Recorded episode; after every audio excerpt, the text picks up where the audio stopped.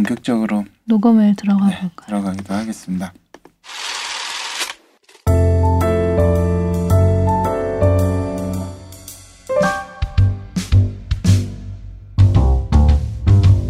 안녕하세요 해리입니다. 네, 안녕하세요. 하나원님입니다. 한 주 잘 보내셨죠? 저번 방송 녹음하고 되게 상심이 컸습니다. 아, 무슨 일이 있으셨나요? 영화를 사실 생각지도 않고 고- 알폰소 쿠아론 그래 해보자라고 했는데 영화가 너무 얕고 무엇을 얘기할지 되게 갈팡질팡했고 네. 그래서 저번 녹음이 잘 됐는지 모르겠어요. 아마 네. PD님이 욕하면서 편집하지 않았을까라는 생각을 음. 합니다. 어찌 됐건 오늘 방송이 올라간다면 네. 좀더 좋은 방송을 하기 위해서 왔다는 사실을 말하고 싶습니다. 네. 죄책감이 많네요. 네, 제가 망친 것 같아가지고. 쉽지 않은 영화였던 것 같아요. 영화 자체가. 음. 네. 그리고 그럼- 또 저희는 등급이 없는 그쵸? 방송이기 때문에 네. 갑자기 저희 방송을 듣는 미성년자 여러분. 미성년자들에게 죄송하다는 말과 함께 다음부터는 가족 영화 위주로 고려해야 되겠습니다. 네. 확실히 정서적으로 문화적으로 잘 모르는 영화를 얘기한다는 건 어려운 것 어려운. 부분이 있는 것 같아요. 네. 그렇다면 오늘 주제가 뭐냐면 장르 영화입니다. 그 중에서 하나 언니가 가장 좋아하는 장르이죠. 네. 판타지 장르. 이 판타지 장르 싫어하는 분들이 계실까요? 한국 사람들은 판타지 영화를 더 좋아하는 것 같기도 해요. 음, 예. 저도 어느 정도 공감하는 부분이 많이 음. 있어요. 네. 왜 판타지 장르를 좋아했지는 우리가 판타지 영화에 대해서 얘기하면 알 수 있을 것 같 습니다. 네. 사실 판타지 장르라는 것이 이 판타지 장르라는 곳에서 판타지라고 하는 게 네, 조금 정의 내리기가 모호한 부분이 있는 것 같아요. 이 그렇죠. 장르로서 판타지 장르를 규정하는 것도 어렵고 네, 왜냐면 기본적으로 영화가 가진 속성에 판타지적인 속성이 사실 강하잖아요. 그렇죠. 허구의 세계를 또 저희가 영화로 보게 되는 거고 맞습니다. 그렇기 때문에 더 영화의 매력에 빠지는 게 아닌가 싶은데 감독님이 보시기에 판타지 장르는 무엇인가요? 저에게 판타지 장르는 네. 내가 하고 싶은 거를 화면 속에서 보고는 것이라고 생각을 했어요. 현실의 대리만족 뭐 이런 그죠? 느낌인가요? 그 영화가 주고 있는 그런 메시지도 있지만 음, 판타지를 통해서 이렇게 대리 체험하고 싶은 음, 음. 날고 싶은데 날아가는 걸 보면서 대리 충족한다는 아. 거죠. 그렇죠. 저는 사실 제가 저번에 방송에서 했지만 음. 제 인생 영화 중 하나를 뽑는 게 BPC라는 영화예요. 음, 근데 여러분도 잘 알겠지만 BPC라는 영화가 팀버튼 감독의 영화고요. 이 영화는 되게 동화 같은 영화고 그쵸. 가족 영화라고 저는 생각하는데 거기에 대사가 이런 대사가 있어요. 젊은 시절 에드워드 블룸이 거인을 만나면서 나누는 얘기인데 거인이 난 덩치가 너무 커 이래요. 음. 그러면 에드워드가 이런 대사를 하는데 당신이 큰 게 아니라고 생각해 본 적 있어요? 당신이 큰 게 아니라 이 마을이 너무 작은 거라고 생각이요. 음, 그러니까 판타지 장르는 우리가 상상하고 있는 현실이라는 공간을 뛰어넘는 공간. 네. 우리가 작다는 거를 우리가 생각하는 게 너무 답답하다는 거를 증명해 주는 장르라고 음. 저는 생각을 해서 이 대사를 오프닝으로 하면 어떨까라고 네. 해서 가져와 봤습니다.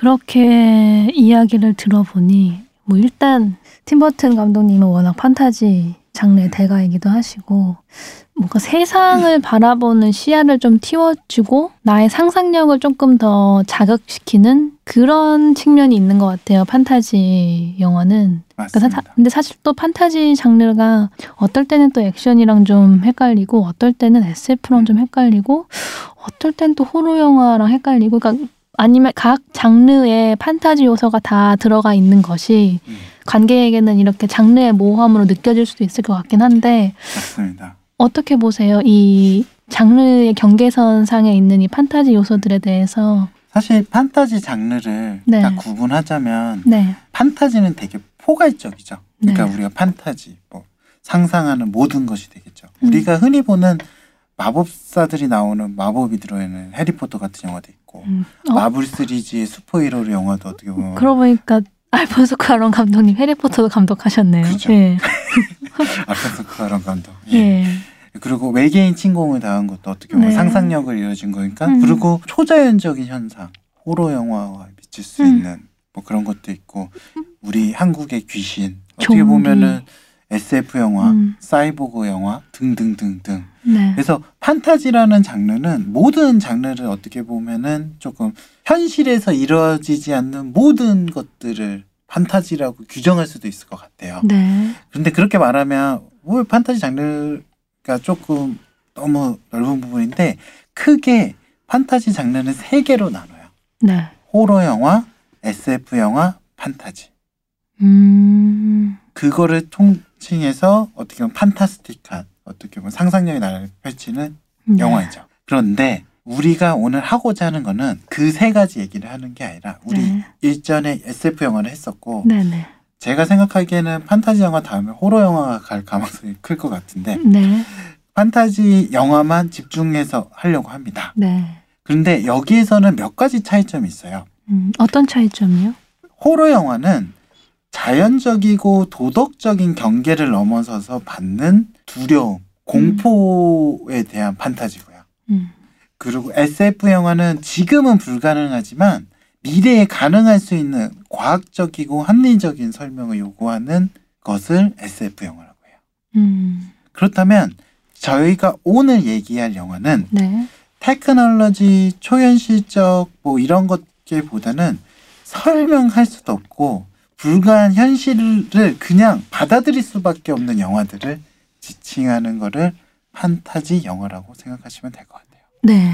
지금 막 떠오르는 영화들도 있고 뭐 영화 요소들도 있는데 생각해 보면 판타지 영화라고 규정되는 영화들을 봤을 때는 그 영화에 이미 셋업돼 있는 설정들 있잖아요. 그죠? 거기에 그냥 크게 의구심을 안 갖고 아 저게 말이 돼 이런 태도로 보지 않고 그냥 이렇게 영화 자체에 빨려 들어갔던 것 같아요. 예. 네.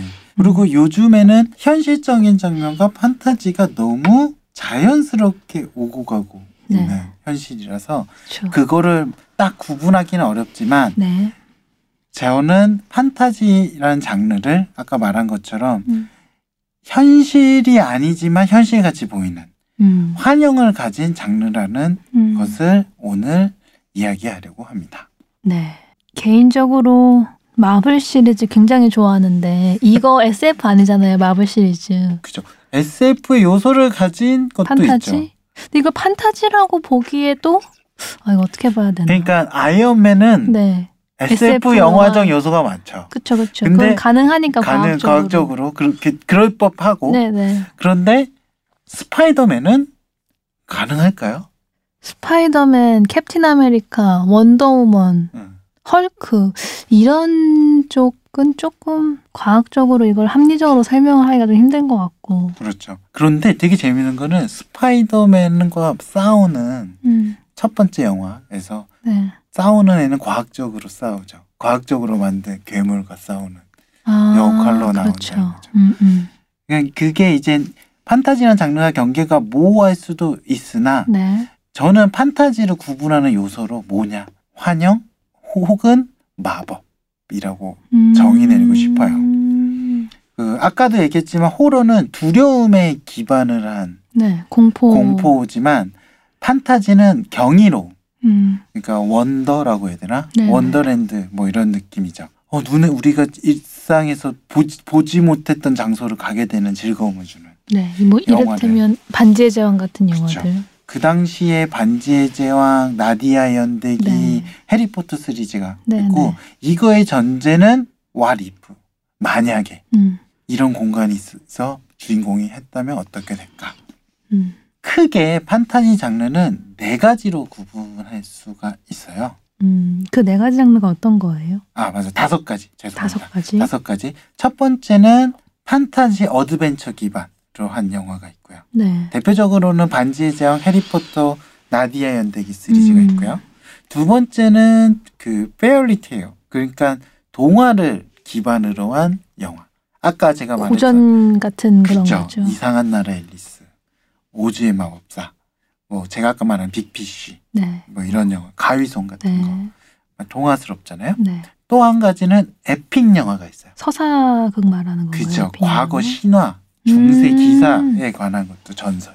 아 그렇네요. 네. 글라디에이터, 뭐 네. 트로이, 트로이, 네. 뭐 300, 아, 뭐 이런 영화들이 과거에 그 마블 영화 중에서도 원더우먼인가? 작년 2017년에 개봉한 원더우먼이 약간 서- 그런- 서사극의 네. 느낌이죠. 그죠. 아마존의 여왕의 딸인데 네, 영화적인 땅인데 너무 초인적인 힘을. 갖고.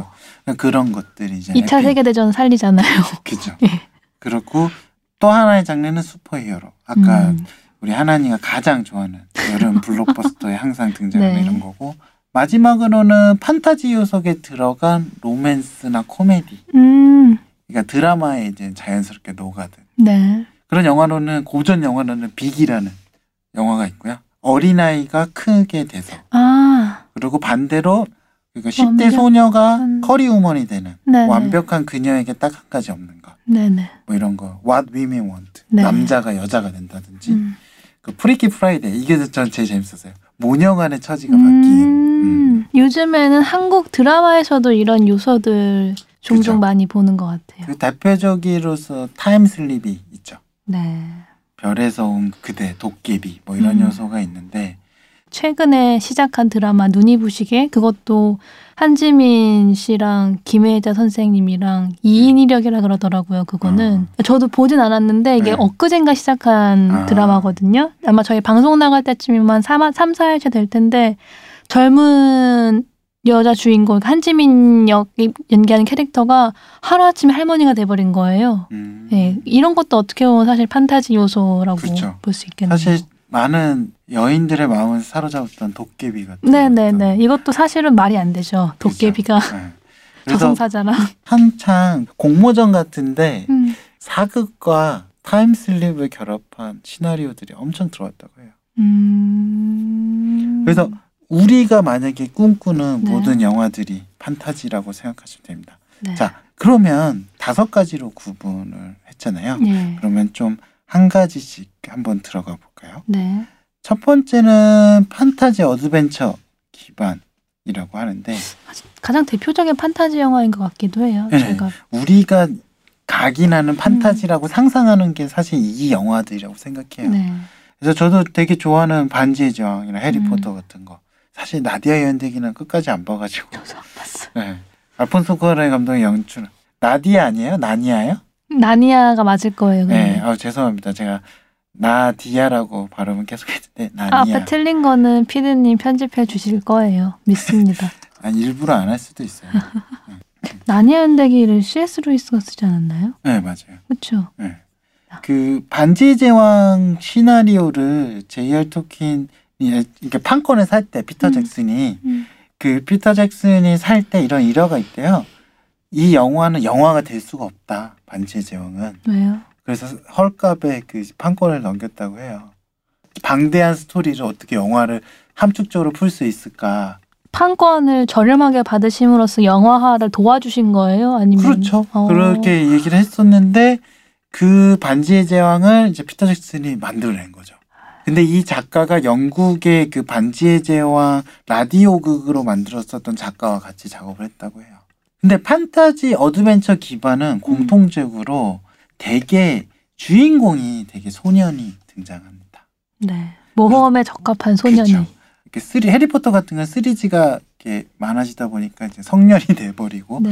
그렇게 했지만 우연히 모험에 빠져들고 거기에 조력자들과 우정을 싹트며 모험이 여정 끝에 한층 성장한 스토리가 기본이라는 거죠. 네. 그 안에 다양한 에피소드와 음. 다양한 일이 있지만 이 큰 세 가지 시리즈만 봐도 모험을 떠난다는 내용이고 거기에 끝에는 자기 발견을 이끄는 음. 여행이라는 것 점에서 공통점이 있다는 겁니다.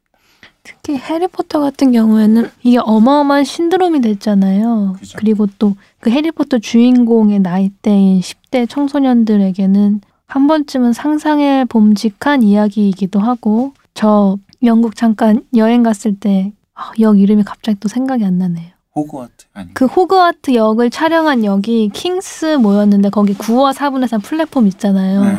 거기가 완전히 관광 명소가 돼서 정말로 그 9번이나 10번 플랫폼 사이에 그한 3분의 4 지점쯤 되는 그곳이 포토존이 돼 있어요. 아, 그러면 거기가 오픈 시간이 한 10시 정도까지인가 그런데 유럽이 워낙 문을 일찍 닫잖아요. 네.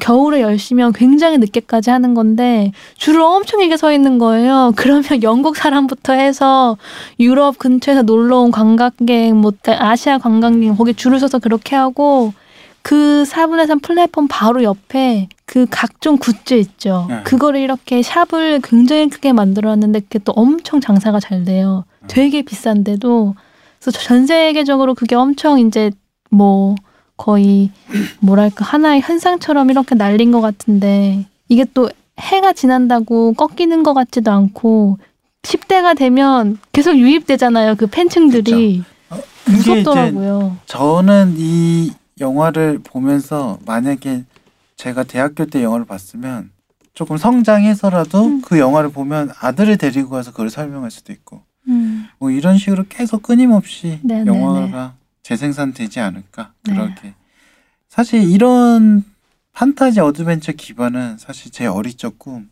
뭐 음. 빗자루를 타고 날아가고 싶은 그런 꿈을 반영한 게 아닌가. 네. 그래서 여기서는 아까 말한 그 마법이라는 음. 게 CG가 그 마법을 부릴 수 있게 해준 예전에는 이렇게 어떻게 보면 트릭을 썼다면 네. 이제는 완벽하게 음. 구현해내서 환상을 보여줄 수 있어서 그 아까 말한 반지의 제왕과 해리포터 나오는 시기가 그 지금 우리가 신과 함께를 보던 느낌이었지 않을까요? 아 맞아요. 저도 지금 신과 함께 생각하고 있었어요. 그리고 최근에는 넷플릭스에 나온 킹덤, 음. 네 킹덤도 어떻게 보면 판타지. 예. 예. 호러 판타지인 것 같아요. 그쵸. 그거는. 예, 좀비가 나오기 음. 때문에 예, 그런 거죠. 조선 시대가 어떻게 보면 재해석한다는 것 자체가 음, 판타지적인 요소가 있다는 거죠. 네, 그렇다면 이제 두 번째 얘기로 갈게요. 네, 어드벤처는 너무 잘 알아서 굳이 얘기 안 해도 사람들이 알 것 같아서 그냥 음. 바로 넘어갈게요. fairy tale 동화 기반의 영화를 지칭하는데 네. 그것도 사실은 판타지 어드벤처와 유사한 구조는 가지고 있어요. 이상한 나라 앨리스도 그 토끼 따라가가지고 여행을. 떠나는 거고 우리로 얘기하면은 토끼가 그 용궁에 그 바치기 위해서 그렇게 커. 아, 그것도 어떻게 보면 판타지적인 요소가 있는 거죠. 거기 들어가서 내 간이 밖에 있으니까 그거 했다고 해서 속아가지고 다시 나와서 하는 내용도 그렇게 치면 한국의 고전 동화들도 상당히 음. 판타지 요소들이 강하죠. 심청전 이런 거부터 해서. 그러니까 제가 재밌게 봤던 판타지 영화가 Wild Where Is Thing인가? 아 그게 있는데 그 뮤직비디오 감독이 찍은 건데 네. 그 동화책이 있어요. 그 음. 박물관이 살아있다 같은 것도 아. 유명한 동화책이 있어요. 그러니까 그런 것들이 이제 판타지적인 요소라는 거죠. 음, 밤에 박물관에 모든 그게 살아있다라는 그 아이디어 하나가 너무 대단한 거죠. 그렇죠. 사실 요즘 아이들이 제가 있다 보니까 애들 동화 읽어주다 보면 네. 되게 재미난 게 되게 많아요. 예. 그래서 그런 영화를 기반한 영화들. 음. 그 중에서 대표적인 감독이 아까 제가 간략하게 소개한 팀버튼 감독인 것 같아요. 대단하신 분이죠. 예. 이분은 예전에 어느 미술관에서 전시도 하지 않았나요? 네, 모마에서 예, 예, 했어요. 예. 음, MoMA에서 해서 책도 내고 음. 여러 가지로 되게 이분이 CalArts 나왔거든요. CalArts가 California Art Institute, tute 아, 찰리 초콜릿 공장, BBC, 음. 이상한 나라 앨리스, 가위손, 가위손. 페레그린 미스 페레그린과 이상한 아이들도 맞아요. 예, 저는 개인적으로 BBC가 되게 좋은 거는 가족 이야기를 따뜻하게 그렸다는 거예요. 음, 근데 가이손 같은 경우는 되게 조금 슬 비련의 주인공. 주인공이 어떻게 보면은 아름다운 사랑 이야기 있다면 BBC는 정말 내 아버지를 이해할 수 있고 음, 모든 가족 중에 아버지는 전설이 될 것 같다는 느낌? 음, 모든 아들은 모든 아버지의 전설이 됐다는 그런 신화 음, 그런 것들을 너무 잘 표현한 거고 워낙 찰리와 초콜릿 공자는 워낙 그 유명한 소설을 원작으로 한 거라서 네. 그러니까 이런 동화를 기본한 영화들이 판타지 영화가 많다라는 거죠. 음, 그리고 팀 버튼 감독은 요새 좀 스코어가 안 좋긴 하지만 네. 그러게요. 요즘은 소식이 잘 안 들려오네요. 요즘 그 이게 동화 기반 영화들이 잘 만들어지지 않아서 네. 이지 않을까. 아 맞다. 메리 포핀스. 아 맞다. 메리 포핀스 좀 있으면 개봉하는구나. 네, 메리 포핀스도 어떻게 보면은 동화 기- 뮤지컬 네. 영화이긴 하지만 동화 기반인 거죠. 이런 영화들이 어떻게 보면은 판타지 영화라고 생각해 보니까 그 갑자기 생각난 건데 그 곰 나오는 영화 있잖아요. 마크 월버그 주연하는 그 시리즈로 나오는 배요. 예, 그 19금 테드인가? 아, 네. 그것도 약간 판타지 영화 아니에요? 그렇죠. 곰이 살아서 그게 네. 어떻게 보면은 하단에 5번 판타지 요소가 들어간 코미디. 음 그렇네요. 네. 아 참 메리 포핀스 좀 있으면 개봉하는구나. 네, 메리 포핀스 메리 네. 포핀스는 뮤지컬 영화이기도 한가요? 그게? 뮤지컬. 음. 워낙 유명한 뮤지컬이고 네. 그 우산 들고 하늘 나는 장면이 네네네. 그런 거죠. 그냥 그렇죠. 그런 상상력 네. 그를 표현하는 게 이런 영화입니다. 음. 그리고 사실 이 epic 영화가 한때 잘 나가다가 요즘 안 나오고 있죠. 사실 2000년대에 이 영화들이 되게 많이 유행했었어요. 그때 해외에서 들어온 영화들 중에 한국에서 잘 된 영화들이 주로 이런 영화였던 것 같아요. 예. 글라디에이터는 그 이름 막시무스. 막시무스 맞아. 네. 리들리 스캇 영화인데 되게 거기서 보면 유니콘이 막 나오고 싸우는 거 장면도 막 판타지적인 요소가 있죠. 트로이는 트로이 목마 유명한 여기는 그 브래드 피트가 나오는 그렇죠. 아킬레스인가 그 역할로 나오고 300 모든 300도 코미디 굉장히 코미디로 모든 그 가슴 달린 예, 예. 기사복만 입으면 다 300이 된다는 그 그런 거죠. 그래서 이런 영화는 기본적으로 상상에 기반을 하고 있다는 거죠. 음. 우리가 실제 그거를 고증할 수 없잖아요. 네. 그렇지만 epic인 이유는 대서사고 그리고 되게 많은 인물이 나오는 그런 거라서 epic 장르로 분류되는 거고 네. 이런 영화들이 사극 영화를 분류할 때도 epic 장르로 이렇게 따로 구분해요. 음. costume 사극하고 이렇게 좀 분류되는 부분도 있는데 여기서는 판타지적인 요소가 강하기 때문에 네. epic 영화도 판타지 안에 들어간다는 사실이라고 음. 생각하면 됩니다.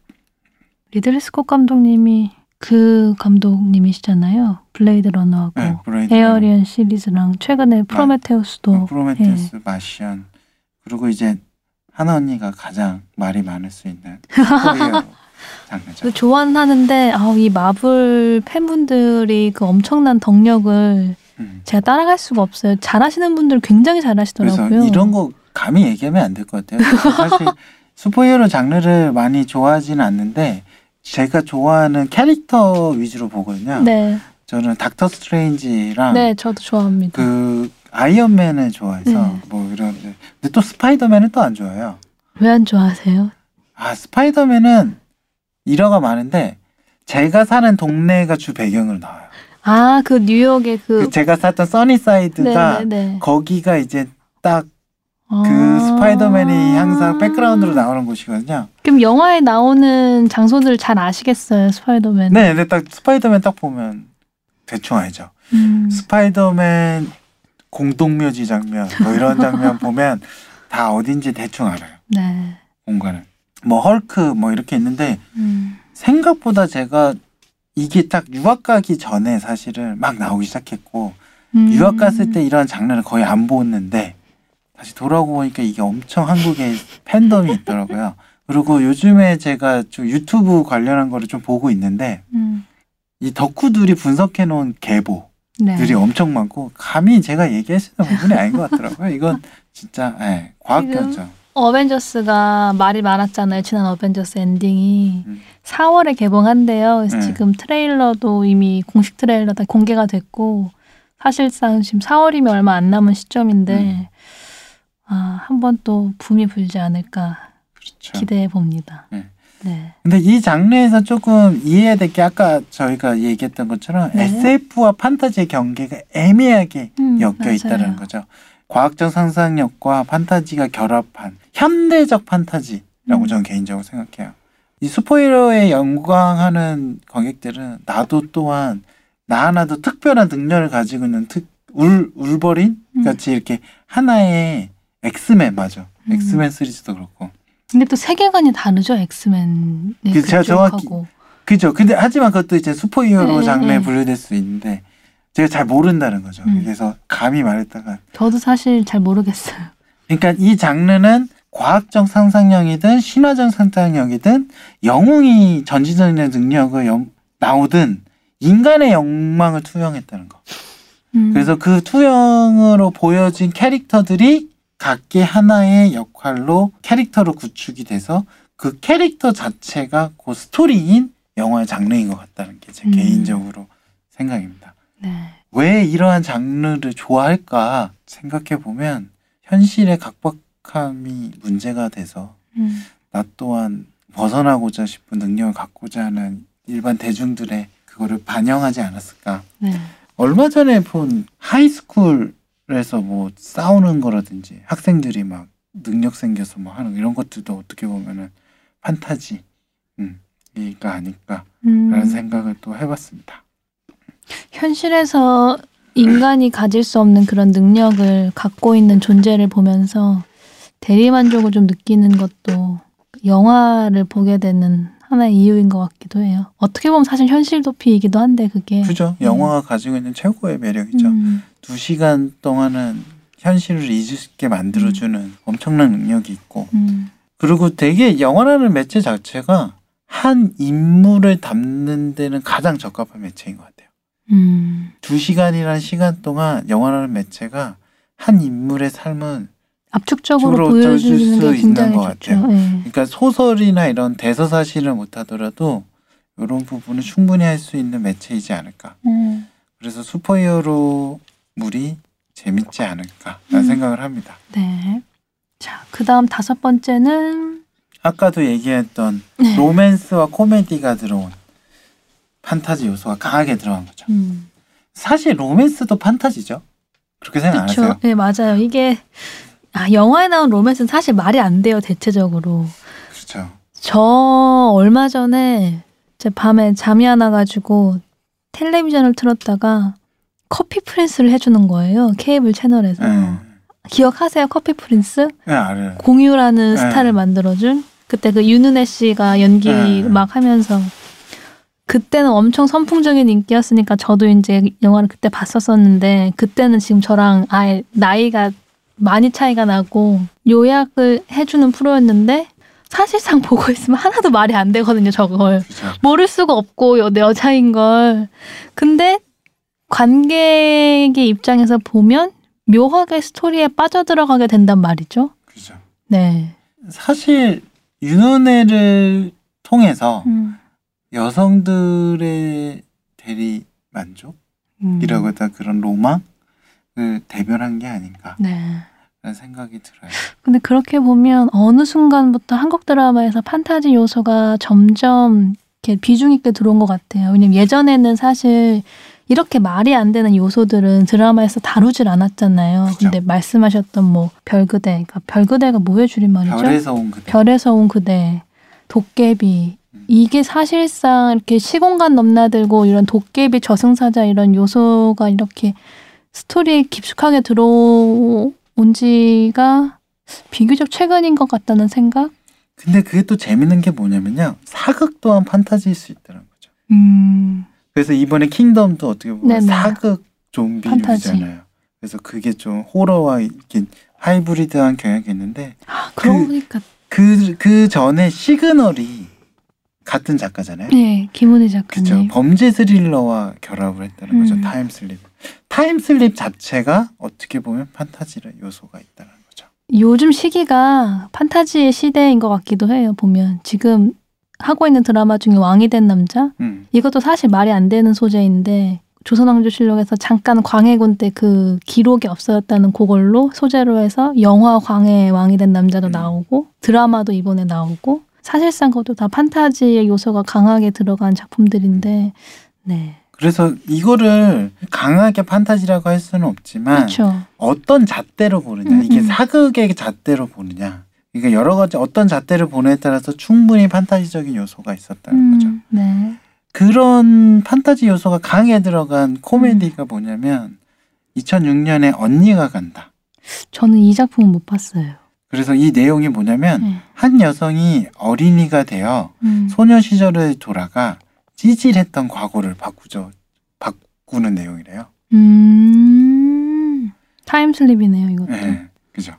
2006년이니까 좀. 앞서갔죠. 그렇네요. 제가 알기로는 흥행에 좀 실패한 거. 언니가 간다가 맞죠? 영화 제목이. 네, 언니가 간다. 그리고 또 미스 와이프 2015년에 잘 나가던 싱글 여자 변호사가 교통사고 당한 후 한 달간 남편과 애둘 있는 주부로 살게 되는 영화. 음, 저 이 영화 봤어요. 생각보다 되게 재밌더라고요. 네. 저는 제일 재밌을 것 같은 영화가 수상한 그녀. 욕쟁이 할머니가 스무 살 꽃다운 처녀가 돼 벌어지는 갖가지 코믹한 상황. 음. 아까도 저희가 미국 영화 중에 빅이라든지 완벽한 그녀에게 딱 한 가지 없는 것, 음. 뭐 What Women Want, 그 Freaky Friday 이런 것도 있잖아요. 음. 그러니까 이런 것들이 어떻게 보면 판타지일 수도 있다는 거죠. 음.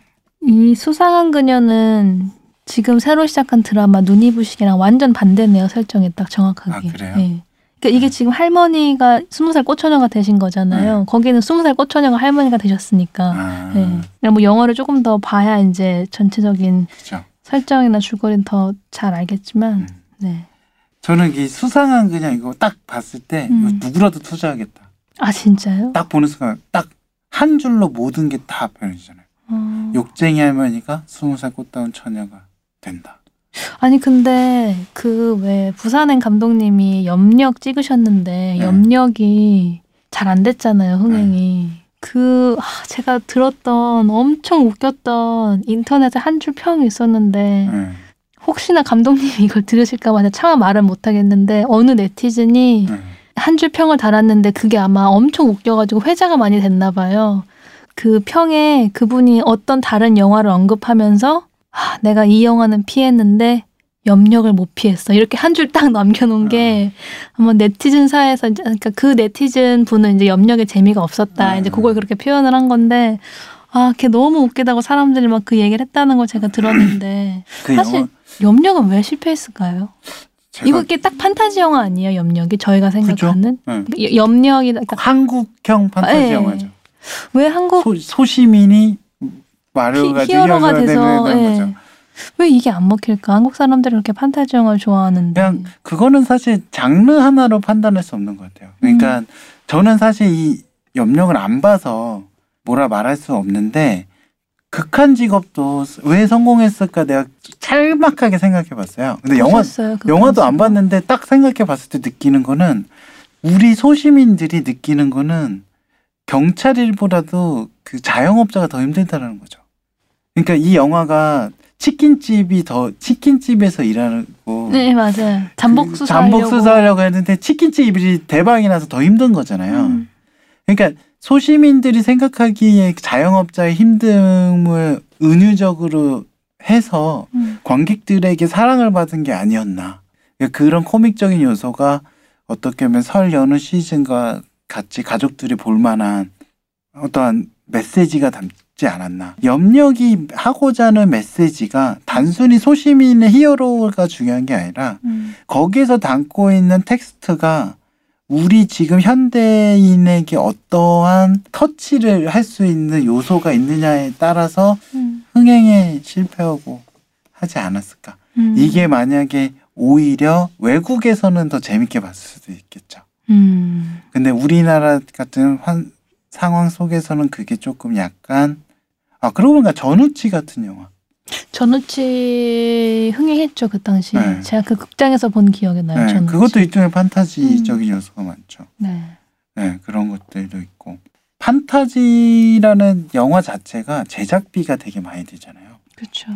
그렇기 때문에 그 판타지적인 요소를 어떻게 그러고 보면 미스터고도 그러네. 판타지적인 요소가 있긴 음. 하네요. 네. 그래서 여러 가지로 그런 요소들이 들어간 영화들이 요즘 대세다. 음. 이런 게 제 개인적인 생각입니다. 네. 결론적으로 얘기하면 우리는 판타지라는 장르를 통해서 우리의 현실을 느끼지도 못한 환상과 신비로움을 경험하는데 네. 그것이 비현실적인지도 알면서 음. 우리가 이 장르를 찾는 이유가 아닐까 생각을 합니다. 어쩌면 현실에서 판타지 속에서만큼의 그런 행복을 좀 경험하고 싶어 하는 게 모든 인간이 가진 소망이 아닐까라는 그렇죠. 생각도 해보고요. 사실 영화가 계속되면 판타지도 계속 되는 거니까요. 관객들 그렇죠. 입장에선. 그래서 어떻게 판타지를 그릴 음. 거냐, 어떻게 사용할 거냐에 따라서 음. 아까 말한 것처럼 흥행도 할 수 있지만 흥행에 실패할 수 있다라는 거. 네. 외국의 판타지 영화는 한국 시장에서 굉장히 흥행을 잘하는데 한국 영화가 한국형 판타지가 이상하게 잘 관객들의 그런 호응을 못 얻는 것 같다는 생각도 좀 들고 관객이 눈이 높아서 그런가 제가 봤을 때는 한국이라서 그런. 내가 아는 장소인데 저렇게밖에 이상해 못했대. 이상해 아 이게 좀 외국은 어 자연스러워 막 이럴 것 같은데 원래 돈- 익숙하지 않은 네. 공간이니까 그래서 그렇지 않을까 생각이 들어요. 음, 아, 이게 의심과 어떤 의혹 없이 스토리에 빠져들어야 됐는데 너무 잘 아는 장소에서 말도 안 되는 게 벌어지면 좀 이게 몰입력이 떨어질 수도 있겠네요. 생각해 보니까. 예. 그거 저는 궁금한데 한국에서 찍은 그 인피니티 워인가요? 예, 예, 예. 그거는 보면서 어땠어요? 솔직히 사실 그 장면 나오면 너무 이상했어요. 아, 이게 아, 참 뭐라 그래야 되지? 그 장면만 딱 나오면 벌써 필름의 룩이 달라요. 때깔이 달라요. 음. 그러면서 그 왜 우리나라에서 찍으면 그 특유의 칙칙하게 나오는 거 아시죠? 이렇게 좀 맞아요. 왜 켈빈 값 때문이라고들 하시는데 그 이상하게 칙칙하면서 네. 상암동이 딱 나왔을 때 그 확 깨는 그 느낌? 음, 근데 그거 생각해 보면 아 한국 관객 입장에 가- 관객의 입장에서는 내가 너무 잘하는 동네에서 저런 말도 안 되는 일이 벌어지면 너무 설득력과 몰입력이 떨어질 것 같기도 해 생각이 들긴 들거든요. 음. 근데 이게 또 거꾸로 그러면 미국의 관객이 헐리우드 판타지를 봤을 때 음. 똑같이 느껴야 되는데 그건 또 아니잖아요 이게. 그렇죠. 근데 사실 차이지. 미국에서는 뉴욕으로 관광을 와요. 뉴욕 미국 아. 사람들은 뉴욕 도시를 거의 경험하지 못한 사람도 되게 더 많아요. 많으니까 그렇게 생각하시면 돼요. 그렇 하긴 모든 미국인이 뉴욕에 사는 건 아니죠. 네, 엄청 크, 땅덩이 크니까. 약간 미지와 좀 이렇게 그런 상상의 공간일 수도 있겠네요. 같은 미국인이어도. 그러니까 신과 함께처럼 아예 그 공간을 예, 뛰어넘어 뛰어넘어다든지 네, 그런 것들이 오히려 더 현실적인 부분이지 음. 않을까. 신과 함께 정말 재밌게 봤어요. 네. 음. 제가 미국에서 CG하는 슈퍼바이저가 신과 함께를 VFX한 회사는 스웨덴 회사라고 다시 알려줬어요. 응? 어려운 CG는 거기서 다 했대요. 네. 덱스턴가 무- 무슨 회사가 있지 않았어요? 그거는 기본적으로 그 제가 저번에 그 덱스터 얘기하면서 그랬잖아요. 그런데 그 방송을 듣고 음. 지금 피드백을 준 건데 음. 그 회사 이름이 Goodbye Kansas Studio래요. 네? 회사 이름이 Kansas- 그- 네. Studio. Kansas에서 무슨 일이 있었길래 Goodbye Kansas Studio. 정정을 해 주십니다. 뉴욕에서 연락 급히 연락 왔어요. 네. 네. 잠깐 또 얘기 들어오는데 네.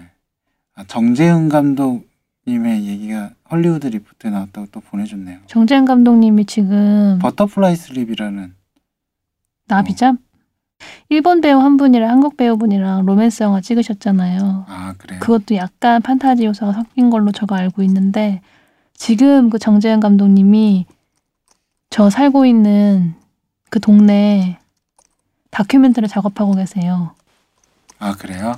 제가 원래 그 아파트 찍고 싶었거든요. 아 거기가 반포주공 아파트인데 거기가 70몇 년도 이제 재건축이 곧 시작할 거라서 이제 거기도 사라지는 공간인데 음. 둔촌주공 그 전에도 이제 그 사라진 아파트 대상으로 정재은 감독님이 음. 아파트 생태계라는 다큐 찍으셨잖아요. 네, 네. 제가 그 반포주공 촬영 들어갔다는 찍고 있다는 거를 인스타에서 보고 바로 마음을 접었죠. 아, 안 되겠다. 사실 태풍 태양 정재은 감독이 찍었을 때 일산 호수공원이었거든요. 네, 보셨어요? 촬영 때? 아니요, 본 건 아닌데 그 로케이션을 잘 알아서 음, 제가 친한 영화의 졸업 작품을 거기서 찍거든요. 라페스타 막 그런 데서 막 아. 정, 청춘의 막 이런 거를 거기서 제가 찍었었던 기억이 나요. 촬영했었던 갑자기 과거가 소환되네요. 네. 빨리 마무리해줘야 될 것 같은데 BPC의 스티븐 부셈이 제가 좋아하는 제일 좋아하는 대사인데 이 대사가 갑자기 떠올랐더라고요. Every day new adventure, That's my motto. 네. 아, 해석 안 해도 되겠죠? 네. 아실 거예요. 아, 이 아실 거죠? 네. 네. 제 영어 발음이 안 좋아서 네. 못 알아듣으실 분들 아니에요. 깔끔하셨습니다. 네. 저는 이 말과 함께 판타지 영화를 아마 오늘 저희 이야기 같이 들으신 청취자분들도 들으시면서 한두 편씩 기억에 남았던 영화들 떠올리셨을 것 같아요. 그런 영화들 한번 또 되새겨 보시면서 현, 현실은 항상 좀 착잡하고 힘들지만 그런 영화들과 함께 좀 위로가 되시는 또 한 주 되셨으면 좋겠습니다. 네. 그러면 뭐라고 해야죠? 네. 지금까지 판타지 영화에 대해서 들어주셔서 감사합니다. 함께 해주셔서 감사합니다. 안녕히 계세요.